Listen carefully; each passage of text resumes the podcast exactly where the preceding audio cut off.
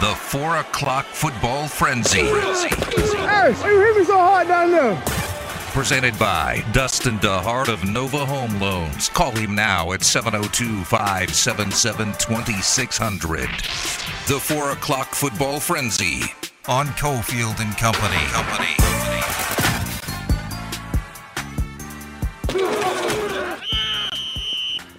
All right, let's get right into it. Indoor football. We don't have uh, much of a chance to uh, get to indoor football very often, but we do have a local tie now, Adam. And it looks like we're getting closer and closer to a name for Bill Foley's football team.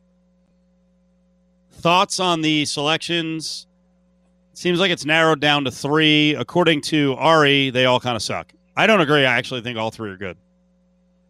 Uh, we've got uh, red knights, white knights, blue knights. Those are good. Those are all good choices. No, it's the Night Hawks, the Nightmare, Hmm? or the Neon Knights. Love all of them. I think they're all awesome. I, think mean, I Nightmare. don't- I, think Nightmare is the best and has the most Yeah. possibilities. that's what I was going to go with. Night, Nightmare is uh, to me.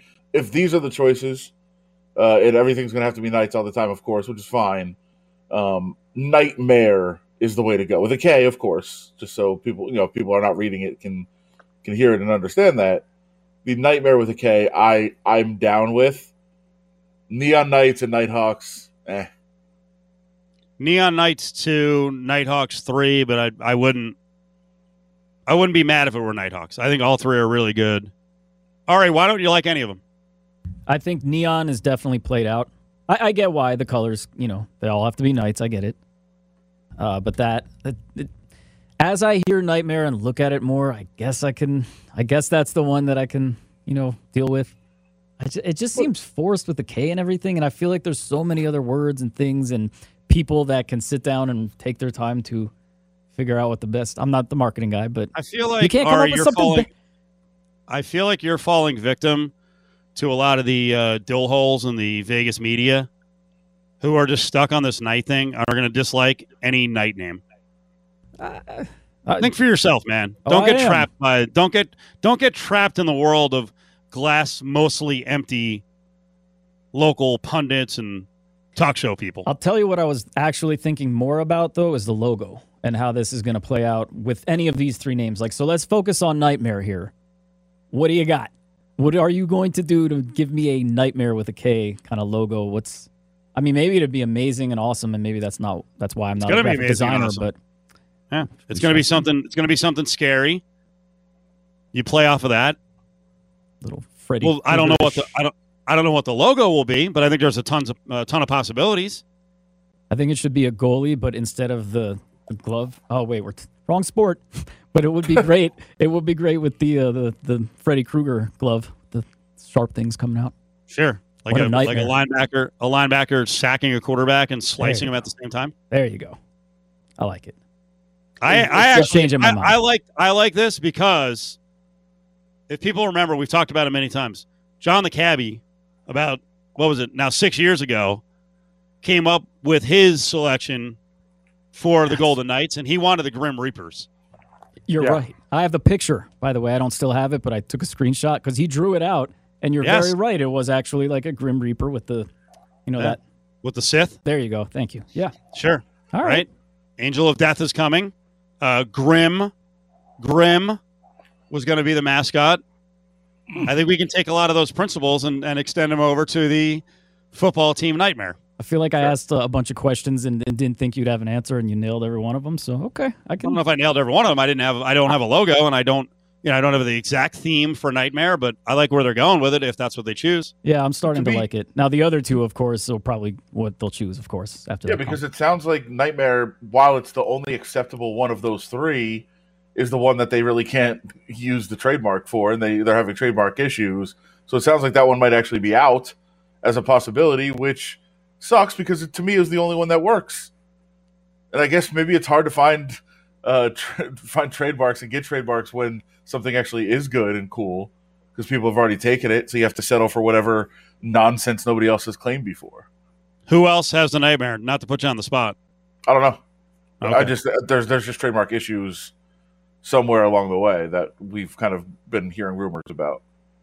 I'll never understand all the trademark issues when we have two aces in the state of Nevada. It's weird. I don't understand trademark law at all. Just you know, And we I- try. I- we try. I've had a you know a, a law school education with uh, our friend Justin Watkins over the last couple of years, but that's one I will never understand. Yeah, our friend on Twitter, Eddie, says that uh, Nightmare or Nighthawks is fire with three fire emojis. That's the standard. Is that the standard? Yeah, standard social media. I think protocol is three fire emojis. So if it's one, you're like, man. I sometimes I try to use two to mix it up, but I think three is the standard. So then we're stuck with what? Which is the top choice? Nighthawks? I guess so. It's just so. It's so. Ah, God, the, the- whole lot of you, you never like any of the G damn names. I like the that anyone- nightmare. Okay, you like the Nightmare. All right. Yeah. Nighthawks stinks. And you like Silver. No, you don't. You don't like Silver Knights either. Oh, terrible. But the logo is awesome. No, All right. the silver horse. It never fails. Never fails. I just want cool names. Like I want cool logos and names. I love Vegas. I want it. It's June 1st. Who got Aaron Rodgers? Nobody yet. Wait, what the hell's going on here? It sounds like the Packers are standing even more firm than ever on the fact that they're not going to trade him. Yeah, it's pretty interesting on this one. I was reading uh, Matt Schneidman, who uh, used to come on with us when he was covering the Raiders. Um, he says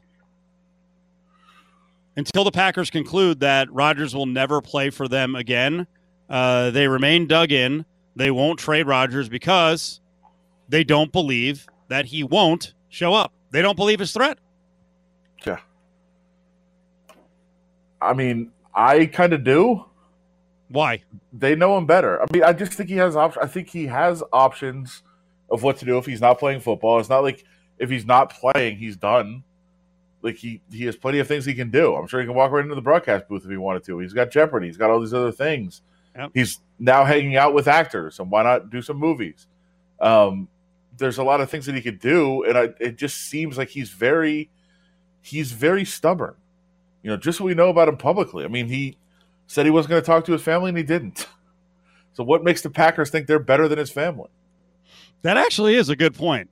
Like he would never walk away from football for a year. Like he didn't speak to his family, and I don't think he is speaking to his family. We're going on what ten plus years now. Yeah. I mean, talk about going cold turkey. That's a pretty tough one to go cold turkey on. Yeah, but you, but you think you're more important than his family to him? Stop it. Uh, we'll get the latest update from Myles Simmons, Pro Football Talk, as he checks in as our football insider here on Tuesdays, and we'll also hit on the fact that uh, pretty interesting conversation up on PFT with Florio and Peter King, where uh, they were asking each other who's the next quarterback to pull one of these power plays, you know, my way or the highway, and PK said it could be Derek Carr. Dustin DeHart of Nova Home Loans brings you the 4 o'clock football frenzy. Dial 702 577 2600 now. Home prices have never been higher, and interest rates have never been lower. Get your mortgage tune up today by calling 577 2600. Now back to Cofield and Company. What have been the biggest differences between living out there versus living in Draper and Provo? Yeah, you know, it's not a it's not a ton different as far as just the size and the feel. You know, there's not a lot of traffic in New Jersey. You know, it's a calm place. You know, obviously there's a there's a different look to this city. You know, it's very green, trees everywhere, and uh, Utah is definitely not like that. You know, there's definitely some aggressive drivers here, that's for sure. Uh, getting used to that. You know, getting cut off about every everywhere you go.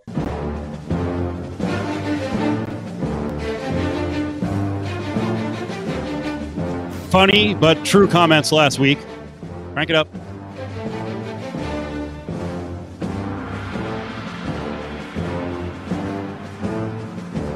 That from Zach Wilson. Now driving in New Jersey and New York. Trust me, this music right here, every time I got in the car, that was a soundtrack in my head. Like ripping the wheel, dun, dun, dun, like going to war. So now I understand why he's he's getting cut off. Not a fun drive, Adam Hill. He ain't ready. He ain't ready. This will get him ready. This is the trial by fire. This is what you, know from the roads. This is what you'll be fight, uh, facing in terms of fan expectations. It's going to be a disaster. Why? That we already know that you know he's he's facing culture shock. Now he's terrified on the roadways. He's just not ready. Myles Simmons is with us. Myles, did Adam really build a good case that it's going to be a disaster because New Jersey driving is not like Utah driving, so Zach Zach Wilson is screwed? Of all the cases that Adam Hill has ever made, that one might be the weakest. He just really wanted to use his favorite phrase, he's going to be a disaster. Good job, Yeah. Adam. Mission accomplished. Well, no, it, it ties into it's not only that. As I mentioned, the culture shock. Uh, draft night, he looked like he was seeing you know black people for the first time in his life. Uh, it was it was terrifying to see what he was going through. The poor kid, and then and now he can't drive. Like this is this is going to be a mess. He is not ready to make this transition to living on the East Coast, living in the NFL, and being a part of that culture. Listen, man, I, I also think he looks like he's like, you know, 18 and not somebody who's an adult who is, you know, equipped to handle everything that being in the New York media market is going to throw at him. So I don't know. I mean, I, I think it's certainly going to be interesting. It, it, it's been interesting to hear how Robert Saleh plans to like protect him. You know how he says that every everybody's job to lift up Zach Wilson. It's not Zach Wilson's job to lift up everybody else. Which I mean, it's nice to say, but that's not really true when it comes to the quarterback position in the NFL. There are very few teams, especially in 2021, where you can really definitively say, like, yes, this team is one that uh, will lift up the QB, and they still have a chance to win the championship. That's just like that's not the way this thing goes anymore. Well, we know it, it is all about the QB, no matter where you are, no matter what market you're in, no matter what franchise you're a part of. Quarterbacks rule the day. And pretty much we can just do every week, every interview, everything we talk about on Aaron Rodgers until something is decided. Uh, what is your sense now? We'll, we'll give the update every week. What is your sense on Aaron Rodgers, where the Packers stand, where he stands, and how this is going to continue to play out? We are at June 1st now, which was a key date. Yeah, it, it is. And I mean, I think I was, what, when you asked me this last week, I was like 90 10 that Aaron Rodgers is going to be a Packer in week one. I, I still feel that way. I don't, I don't think anything has shifted um, to make me feel otherwise at this point. Look, I, I, the Green Bay Packers don't want to trade him, and they don't have to trade him. And they're in a situation where because they don't have a owner who can go to Aaron Rodgers and can go to the people in the front office and say, "This is exactly how we're going to do this." It, it's just kind of this weird standoff stalemate. And so, look, he, you know, been in Hawaii with Shailene Woodley and Miles Teller and Miles Teller's wife, and they're just having a great old time singing Taylor Swift and doing other guitar, acoustic guitar sets at whatever bar they're at. So at this point, I just I don't see any sort of real movement with Aaron Rodgers and that franchise until perhaps what mandatory minicamp comes up, and that's not going to be for another week or two. So until something really definitive happens, I mean, I just I feel like I'm still 90-10 on Aaron Rodgers is going to continue to be a Green Bay Packer. However, I like the conversation because I think it's fun to imagine him actually being able to force himself out of Green Bay. Well, let's let's just clarify this. You're saying 90-10 he's part of the Packers organization. Do you think he actually plays if he's part of the organization? Yes, I, I, I do. I, I don't think that at this point he would want to waste a season in his career, especially because as many problems as he may have with the front office, Matt LaFleur has done a really good job of getting that team to the NFC Championship game for the last two years. Right? I don't think anybody really anticipated that when LaFleur came in there that he would go 26 and 6 in his first two seasons. I mean, I didn't even anticipate that. And I spent a lot of time around Matt LaFleur with the Rams in 2017. So I, I think that there's reason to believe that the Packers are still close to making it to the Super Bowl. And because of that, uh, Aaron Rodgers is probably going to say, I'm not going to waste this year when this roster we know is good. Is it good enough? We don't know. But some things can happen. The Packers can easily be the best team in the NFC again. Would it? The last question I have on Rodgers is: Does it make sense for him to maybe wait a year? Because yeah, you have teams right now like the Broncos could make a move to acquire him. That's the most like likely landing spot in my mind. But like next year, let's say the Raiders are back in the mix because they're that's a fourth straight season without a playoff appearance. Uh, what if the Seahawks can't fix it with with Russell Wilson? What if the you know Jameis slash Taysom Hill plan doesn't work out in New Orleans? Uh, there's there's other teams. The Steelers might need somebody for Roethlisberger. Uh, there's a whole bunch of teams that maybe would be in the market next year for a quarterback.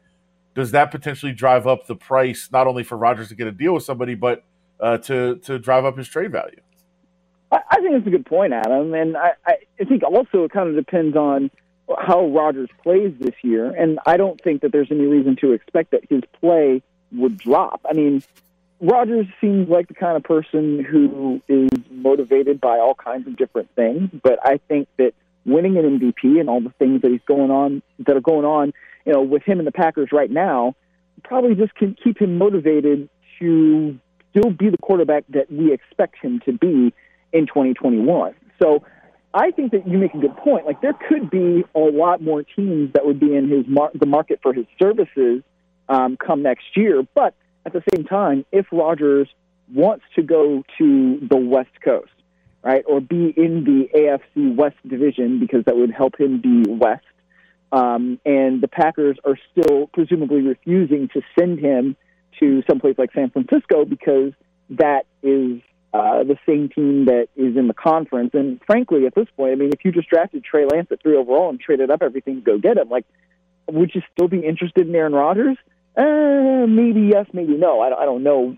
We'll maybe see in a year on that. But like, I, I think from that standpoint, it's still probably going to be the Broncos and the Raiders that would be the front runners to try to acquire Aaron Rodgers, unless something really crazy happens and you know Justin Herbert all of a sudden is awful and like has a Carson Wentz year from 2020, right? Like maybe the Chargers might want to get involved there too. But yeah, I, it would be more interesting probably if more teams need a quarterback next year, but I still think it would probably come down to those two teams. Myles Simmons, Pro Football Talk is up with Cofield and company. So uh, I love PFT. I'm all over it. I was watching uh, Florio and Peter King do a video, and Florio was asking, you know, down the road, who are the next guys who may try to pull a power play? We're talking about who are the next quarterbacks in a position where they may pull something like Rodgers saying, hey, it's – it's my way or the highway. Here's uh, Peter King's response. This was his first choice for uh, potentially causing troubles in the future. I will. I'll just take a stab uh, and look in Las Vegas, and and I'll say Derek Carr.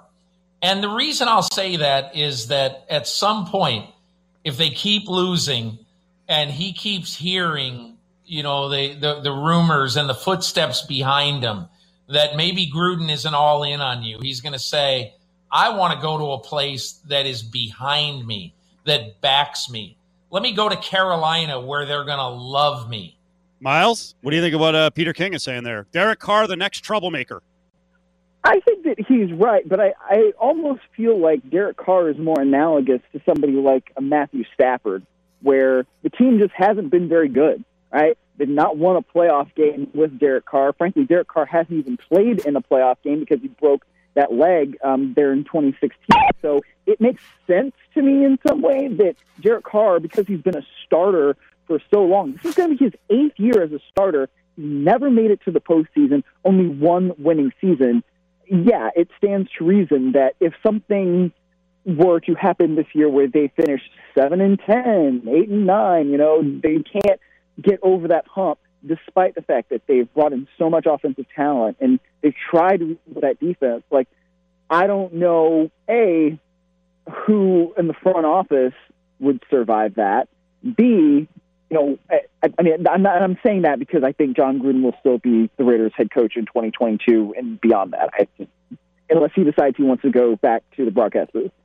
But also, you then do have to start looking at who's your QB and how do we say that we can elevate this team as a whole? Because whether it's all Derek Carr's fault or not, that's one of the things that you look at as a team. You look at who your quarterback is, and can your quarterback elevate you as a franchise? And I, I would say the same thing about Matthew Stafford in Detroit. He has never done that, right? I mean, he made it to the playoffs once, twice, uh, maybe three times. The lady, I'm not quite sure off the top of my head, but never won a playoff game. Right? So when that's the case, then you have to start looking at things from a different perspective, and you have to say, well, this hasn't worked this way, so maybe we just need to do it in entirely another way. And really, you can look at the Raiders' offensive line and say that, yeah, this is what they already did in this last year, right? Like, you had somebody like Rodney Hudson, considered why widely considered one of the best centers in the NFL. Like Gabe Jackson, you know, you had Trent Brown. These are all guys that people would say around the league, man, that should be a quality offensive line. But you still didn't win anything, right? You went seven and nine in 2019, and then you went uh, eight and eight in 2020. So you're still not getting it done in that way. So maybe you just have to be a little more dramatic and shift your perspective from somewhere else. So who knows what's going to happen? I think the Raiders and Derek Carr probably hope that this year the marriage is going to turn into something that it hasn't quite been yet with uh, Jon Gruden in charge. And you get to 10 wins and beyond, and you get to the playoffs so that we're not having this conversation next year. But, I mean, I don't think anybody would put it past the Raiders to not finish that well. I don't think anybody would put it past the Raiders to hmm. finish at 7 and 10 or 8 and 9. Would you guys? No, but what are you talking about, Myles? They're getting Julio Jones. They're winning the Super Bowl. Uh, I, I, oh, think I want to ask you about that. I'll, I'll just use that as the transition. I think Julio Jones is a tremendous football player. I've been a you know a Julio Jones stand for a long time, and I think the Raiders and Jon Gruden in particular would probably love to have Julio Jones. But I think all those things being said, I don't know how he changes the dynamic of the team, and I think that it'd be silly for the Raiders to make a big push to sign him. That's not the problem that they have to fix. No, it's not. And when you already have somebody who is as dynamic and as big of a number one receiver as Darren Waller, you don't need Julio Jones, right? I mean, everybody could would love to have Julio Jones, but if you have to give up something that you know you think is really, really premium in terms of a pick, or you have to pay a lot of his salary what does that do for the rest of your team? Right? I, I don't know that that's going to make much sense because if you trade for Julio Jones, you're most likely going to have to sign him to an extension in order to keep him moderately happy and give him a lot of guaranteed money. The Raiders have a lot of players that they've invested in offensively.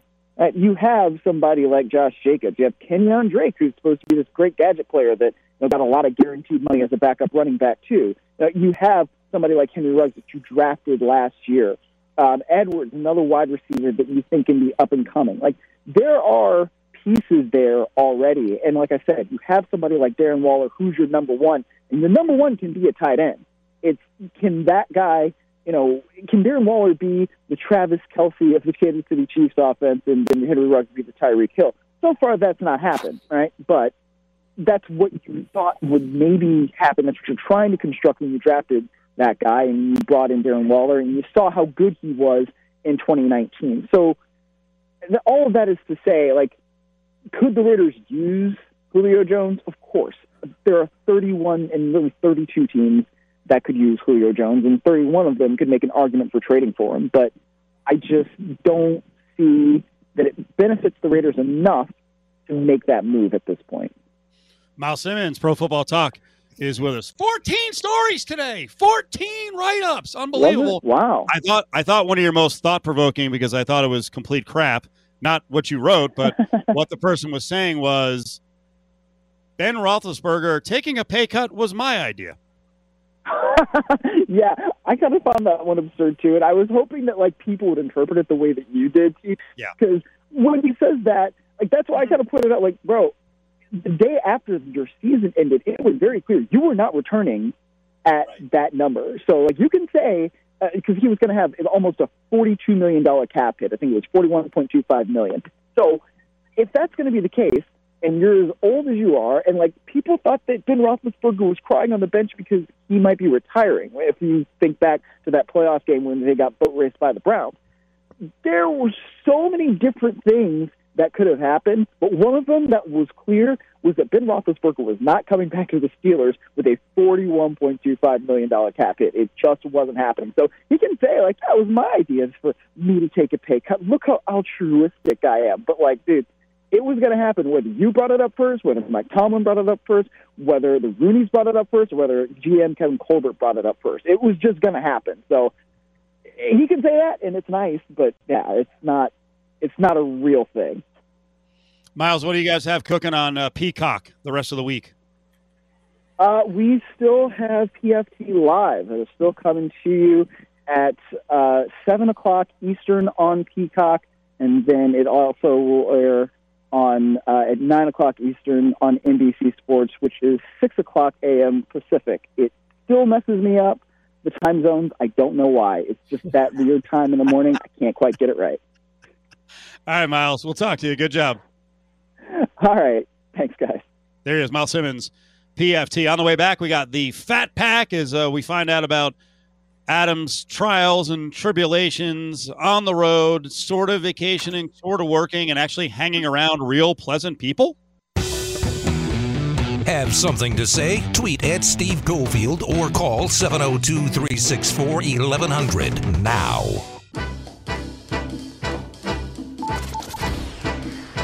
We don't mess around when it comes to food. It's the Fat Pack, brought to you by Nova Home Loans. And there's wine already for tasting, and there's Cadillacs all shiny and new. Gotta move, cause time is a wasting. There's such a lot of living to do. So Adam was on the road over the weekend. We get to the Fat Pack. Uh, some work, some leisure time. Actually went to a potluck, which I always enjoy. could be great, could be a freaking disaster, but it's always cool to see what people bring and what they like to eat and what they think others will like to eat. Where were you? Uh, I was in Denver. Do you Just know people in Denver? I do. I have uh, I have family there. Um, family that you know I've I've been close to a long time, but they were living in the Bay Area. Uh, my cousin and her husband have two young kids that I grew very close to because I was up Oh, in wow. Oakland for for a year, and now they live in Colorado. They moved during the pandemic. And I remember they're paying ridiculous prices to live in the Bay Area, so they must be in a freaking palace. Not that Denver's cheap, but it's cheaper than the Bay Area. Yeah, it's it's it's quite outside of Denver. Uh, it may be, I will say, maybe the most idyllic suburban community I've ever encountered. You live in an idyllic suburban community, except for that guy working on the camper, which is kind of idyllic suburbia. That guy's very nice, by the way. Uh, by the way, awesome I. I, I actually, uh, I up the street, I had someone working on their camper for only two days though, and it looked beautiful. Very, I was very fascinated. Looked like they were putting in a new kitchen. I'm like, that's the life right there. Just Yeah. driving around this fine country of ours. Oh, it would be great. Sure. Uh, yeah, I mean, if you if you picture, if you just think in your mind what a movie set would look like of perfect suburb, this is where I was yesterday. I mean, huge yards, huge houses, green grass, parks everywhere, community pools everywhere, ridiculous. And what's the problem? Uh, I mean, if for, there's no problem with the house, it's fine. I mean, the neighborhood's fine, nothing's there. But there was a a community potluck with the people on the street. All right. Everybody, you know, came over to one house yesterday, and uh, everybody had their food, brought it over, and every single family was, you know, married couple with, you know, three or you know, two to four children, let's say. Okay. Everybody comes to one house, all the children gather, all the parents, you know, sit around and talk about their kids and what daycares they're in and what they're doing in school and So your misery around suburbia was the fact that everyone had kids, and you don't have kids, so you don't care about kids, and you don't care about those conversations. That's your problem. but it's it's that your that people's life then becomes that and i like i'm i'm not even kidding this is what i was thinking the whole time that i was at this thing Right. you know when when you see stories on tv of like some crazy person that has it was a perfect life how did they snap and just ruin it by go you know by killing their family? Like, how did that happen? Right. And I'm always like, yeah, how does that happen? And I sat there yesterday and said, oh, okay, I know how that happens.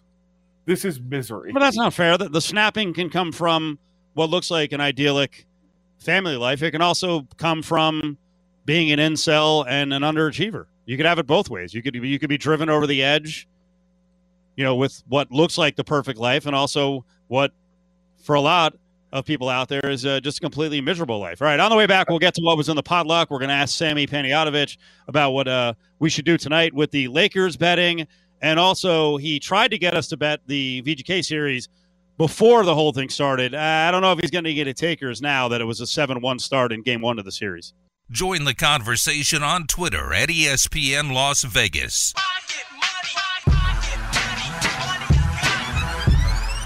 It's Cofield and Company's Eye on Sports Betting with Sammy P. Sammy P. Adam Hill was just telling a story about being around normal people who seem to be happy, uh, enjoying themselves in the Colorado suburbs, also eating a lovely potluck feast. What was in the potluck? Anything good? Uh, there was actually a brisket that was uh, my cousin's husband had made, which was phenomenal. Okay. Uh, there was like uh, like kind of a taco bar set up with like some some chicken, some pork, that kind of thing. that sounds good. awesome. Oh yeah, and, and and it was a real conversation piece for everyone too. Oh, how long did you cook that for? Oh, how long did you make that for? Oh, that sounds nice. Just enough. Yeah. It, it- it's You you, call, insanity. you you called it excruciating. The alternative is what? Your life?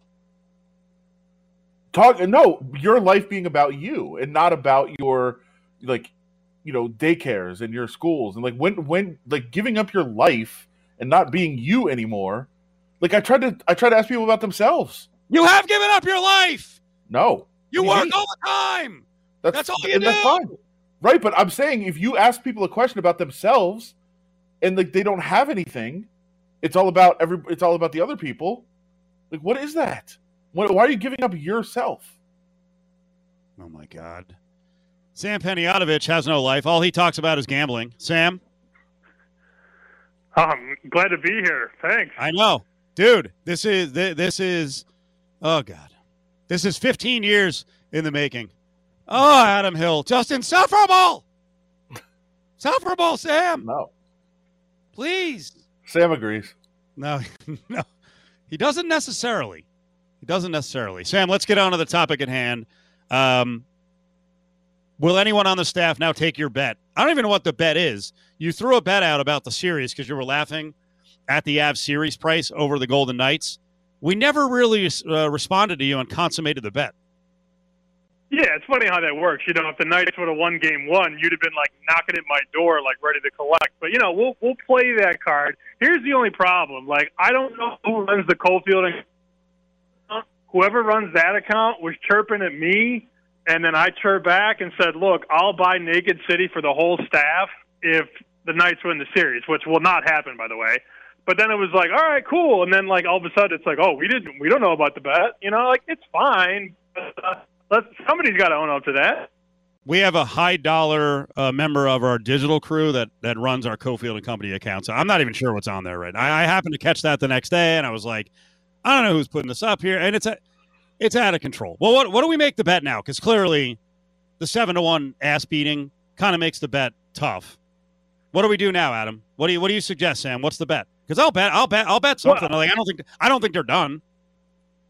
Well, I I don't think they're done either, but I think it's it's a lesson in the right team at the right price. I mean, in all reality, because I made that number. Like I write lines for every series, what I think the market's going to come out or what it should be, and I was north of two dollars on.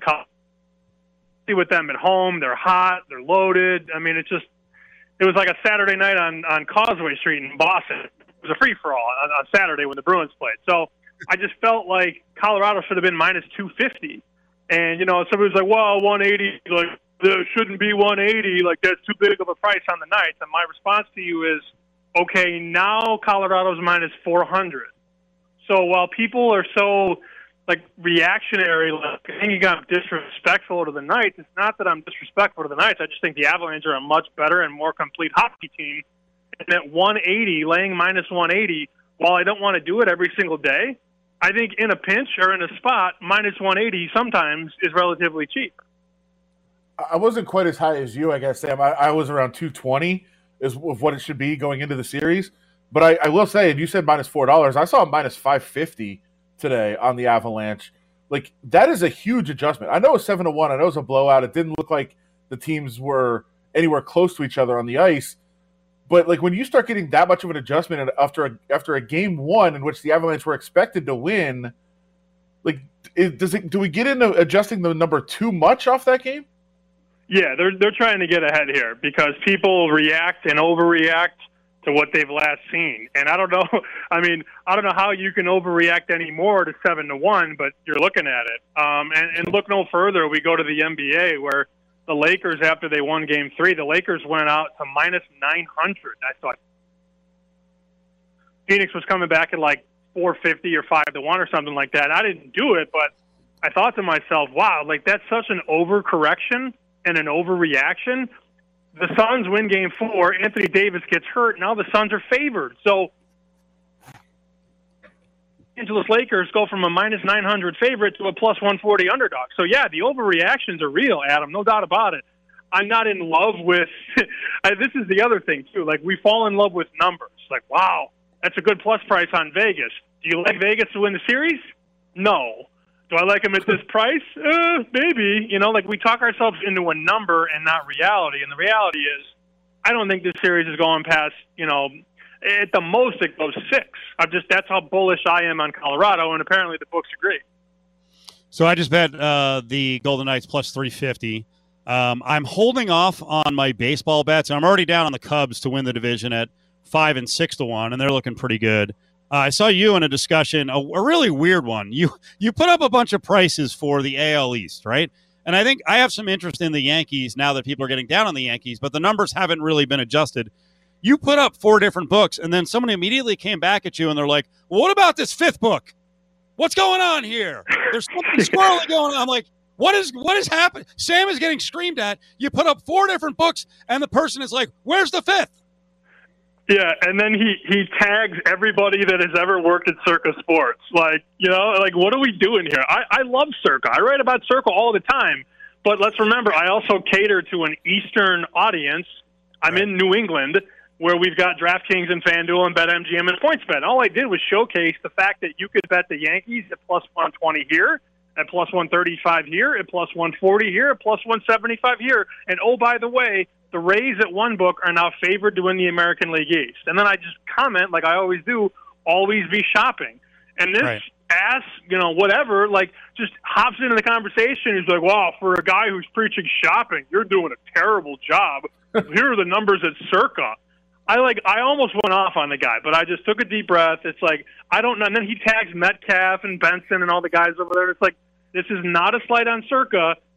Circa doesn't stretch to the East Coast. It doesn't even go east of the Rockies. Like this is not anti-Circa.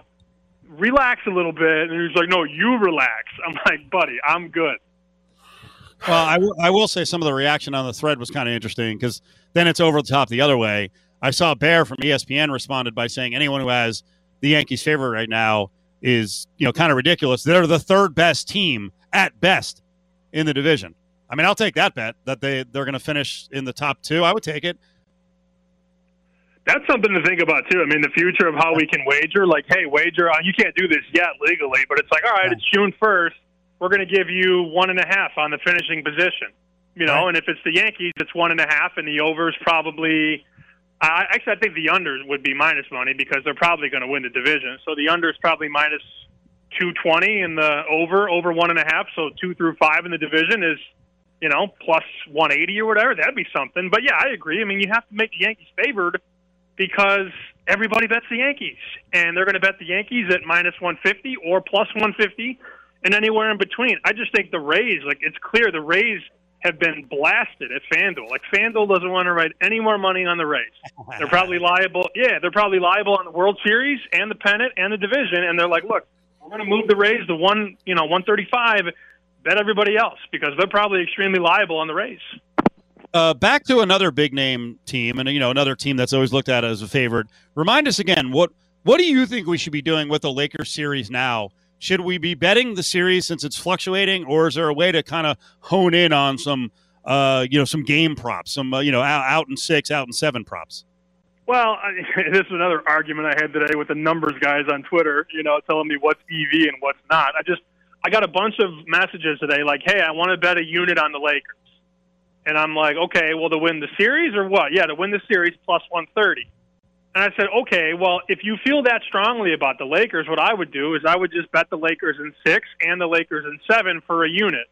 So you risk an extra unit, but now you get plus 320 and plus 350. So if they win in six, that's 320 minus the 100. You're up 220 as opposed to the 130 you would be if you bet the series and some guy like tried to correct my math, which was right, and it's just like I I don't understand. Like you know, if the Lakers win the series in six or seven, you're going to get paid out more than you would at plus one thirty. But that's neither here or there. I think tonight, once they rule Anthony Davis out, which I expect to happen, the Lakers are going to go to five and a half or six. And once it gets to six, I've been told that guys are standing by to bet six. I mean, we're looking now four and a half. So the buyback has already started. This thing was five and a half last night. So the money's coming in now on the Lakers you know, Davis will be ruled out. It's going to close between, you know, four and a half, five and a half. That's the market right now. But I, man, I I just feel like this is the time when LeBron goes nuclear. He's got to take 30 shots. He's got to keep them in this game. He's got to drive to the rim. He's got to get to the line. I'm not saying they're going to win. I just feel like remembering that the Suns were minus two in game one and plus one and a half in game two. This is an overreaction to Anthony Davis being out. We already knew he wasn't going to play or be near 100%. I think once that news hits that Davis is officially out, I'm going to hit the Lakers at five and five and a half. That's my plan, at least for now. Sam, keep fighting. We know you're going to, and we know they're going to keep fighting you. So keep doing it, buddy. It's just one of those days, man. It happens. I'm getting back in the trenches right now. See you guys later. See you later. Sam Panayotovich, NESN, also with uh, Fox Sports. Adam, are you out on on betting the uh, Mayweather fight this weekend? Are you out? I I can't do it. All right, let's discuss the fights in the middle of next hour. We're going to do the big five. We got to get to all the important stories like the Knights and what it looks like from here coming up game two tomorrow. But Ariel Helwani, big star in the fight game and the MMA media, also covers the NBA and is a Montreal guy. We're going to cover a bunch of different topics with Ariel, including how interested are you in Ty Woodley and Jake Paul? Because I am fired up. Cofield and Company will be back in minutes right here on ESPN Las Vegas.